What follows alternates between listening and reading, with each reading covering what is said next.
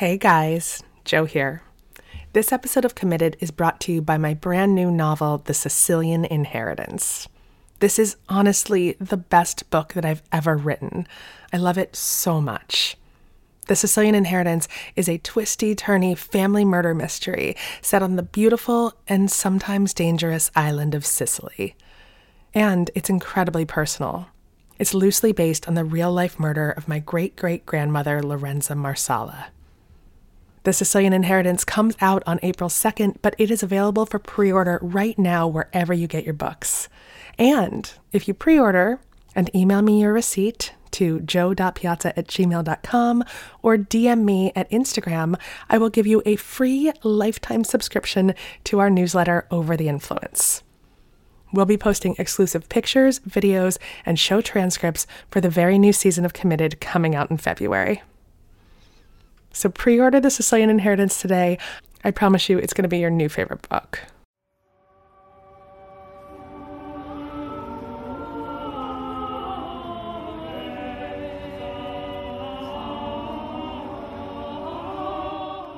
So, Jeanne and Rick met the way that I imagine everyone meeting in the year 1977. We met in a singing group uh, that sings Renaissance religious music on street corners and other public places in New York City. It's called the Renaissance Street Singers, and it's a fairly exotic group, which is the only place these days that a liberal could ever meet a conservative. you heard that right. A liberal and a conservative. They met, they fell in love, and they got married and on the eve of this wildly contentious election day, we wanted to bring you a short episode that proves love can cross the aisle. I'm Jo Piazza. This is Committed.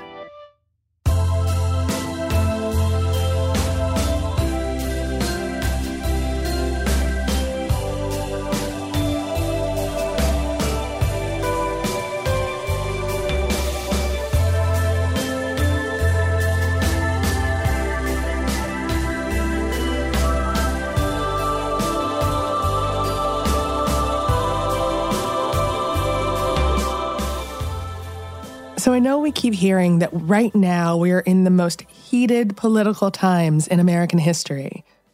Well, the 70s weren't exactly a barefoot walk in the park. You know, it began with uh, Watergate and uh, Nixon leaving, and, and then there was uh, stagflation, and uh, it looked like the Soviet Union was on the march. Uh, they were sending Cuban armies to Africa and terrible clothes. That was one of the and hair and haircuts on men. At the time, my husband had a mustache and sideburns, as everybody did. Rick was handsome, real tall, six foot four. He had these intense blue eyes. He and Jeanne met singing Renaissance music. She didn't think he could possibly be a conservative, but he was. And not just any conservative guy. Rick wrote for William F. Buckley and the National Review. Now, Jeanne was this very liberal psychoanalyst. The only Republican she knew was her father. Yeah, he was a lot more liberal than you. but uh, I grew up in Cincinnati, Ohio, which was one of the enclaves of the John Birch Society. I didn't really make a distinction between sane conservatives and, and lunatics. When they got married, Jeanne's mentor was the one who walked her down the aisle. According to Rick, and this is Rick's characterization of him, the guy was a communist. He'd been a very good boss to Jeannie, but he was a communist. Fellow traveler. I don't think he was a CPUSA member. No, no, maybe not a member. He didn't need to pay dues. He, he did it all anyway. He'd lost his job at uh, Hunter College years earlier when, you know, in the 50s, they were um, cleaning Reds out of the educational system. William F. Buckley also attended the wedding, as did Rick's other very conservative friends.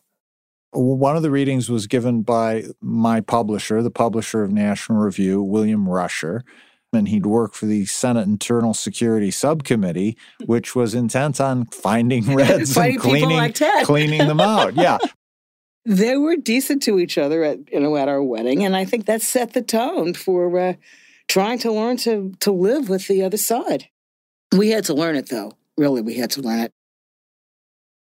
When Jeanne and Rick got married, about 20% of couples in America were in a mixed political party marriage. Today, that number has dropped below 9%. Isn't that amazing? I mean, it really went down. And probably sinking fast. Oh, yeah. So uh, we're kind of a vanishing breed. In 1980, Ronald Reagan was elected president. Rick was beside himself with unbridled joy. I had to learn to contain my Yes. excitement. You know, Reagan was a 70 year old man, but he was representing a new force in politics, a much more conservative A new Republican ominous, Party. a new ominous type of Oh, a new, a me. new great force, but Yes. but yeah, it was new. It was more political, more ideological. the issue that really has tormented me, I don't know if it's tormented Rick so much, is the pro choice issue. I think that was the only actual time I lost enough control to have a fight with Rick about it. It was when, I don't know if you remember, it was, uh, when was the Webster decision? 89? That was the first real chink in the armor where the right started to dismantle abortion rights. And when I saw that in the New York Times, I was really devastated what I said was, oh my God, this is the end. I said, I, I have to join a demonstration. Now, I'm not a demonstrator, so this was really a serious thing. And Rick said, If you march, I march. Rick meant that they would be marching for different sides. so if you can imagine, this was pretty terrible. We're saying it civilly now. We weren't uncivil, but we were both enormously upset. And to the point that we really didn't The talk all hackles day. were up. Yeah. I was really disturbed by it. And at the end of that day, we really had a conversation to say, we can't do this. You know, we were so miserable and we felt so lonely because Rick and I have almost everything else in common. So this topic has to be off limits. Yeah. And I have to say, I think we've done pretty well. I know you give money to, you know, pro choice groups, and you know I give money to pro life groups, and we don't like flash the envelopes in each No. other's faces. And then for other issues, all the many, many other issues, we found that one way to talk about them is talking about them as horse races. To make their marriage work, Jeanne and Rick have come up with even more rules. All marriages have rules. Some of them just go unspoken. Rick and Jeanne have to speak theirs out loud. There was this one time when one of Jeanne's bosses actually called Rick a crypto Nazi to her face. And I lost it. I was really outraged and I didn't control it. I mean, I didn't scream at the man, but I said, that's a serious accusation. It's a defamation. And it's not true. And I don't want you to say anything like that about my husband. I feel very strongly that this is something that everyone ought to do in a mixed relationship, whether it's with a friend or a colleague or certainly a spouse, is never allow another person in public who happens to agree with you to, um, To diss them, yes, to, you to- have to stick up for them. Yes, I think it should be part of the marriage vows. You know, defend defend your mate in public. I think music is an excellent corrective for political differences. If you happen to have similar taste in music, it can go a long way if you love music. And Rick and I really do. And uh, we still sing with that Renaissance group, by the way, at, at Christmas. Defend your mate in public. Don't let anyone diss him. Pick your battles. And here's one last word of advice for a cross party relationship. People, your bedroom is not a voting booth. But you know what is a voting booth? A voting booth. And I want you to get in one in the next 24 hours. Vote early, but not often. I don't care who you're voting for, as long as you vote.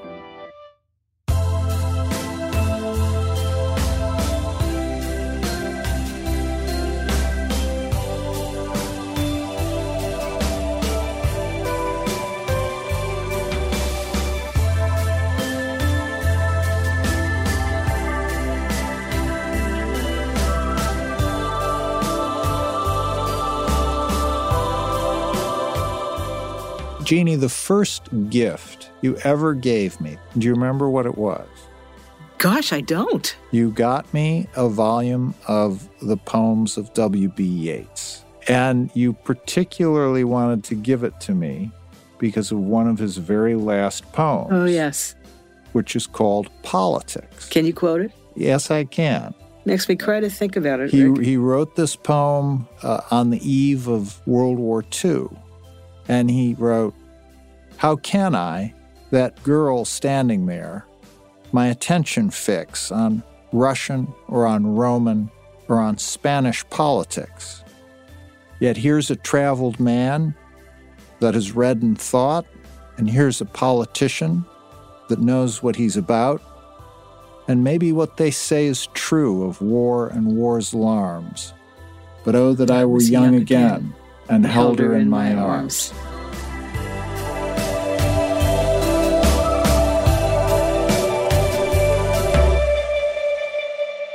For information on where and how to vote, go to gttp.votinginfoproject.org. That's gttp.votinginfoproject.org.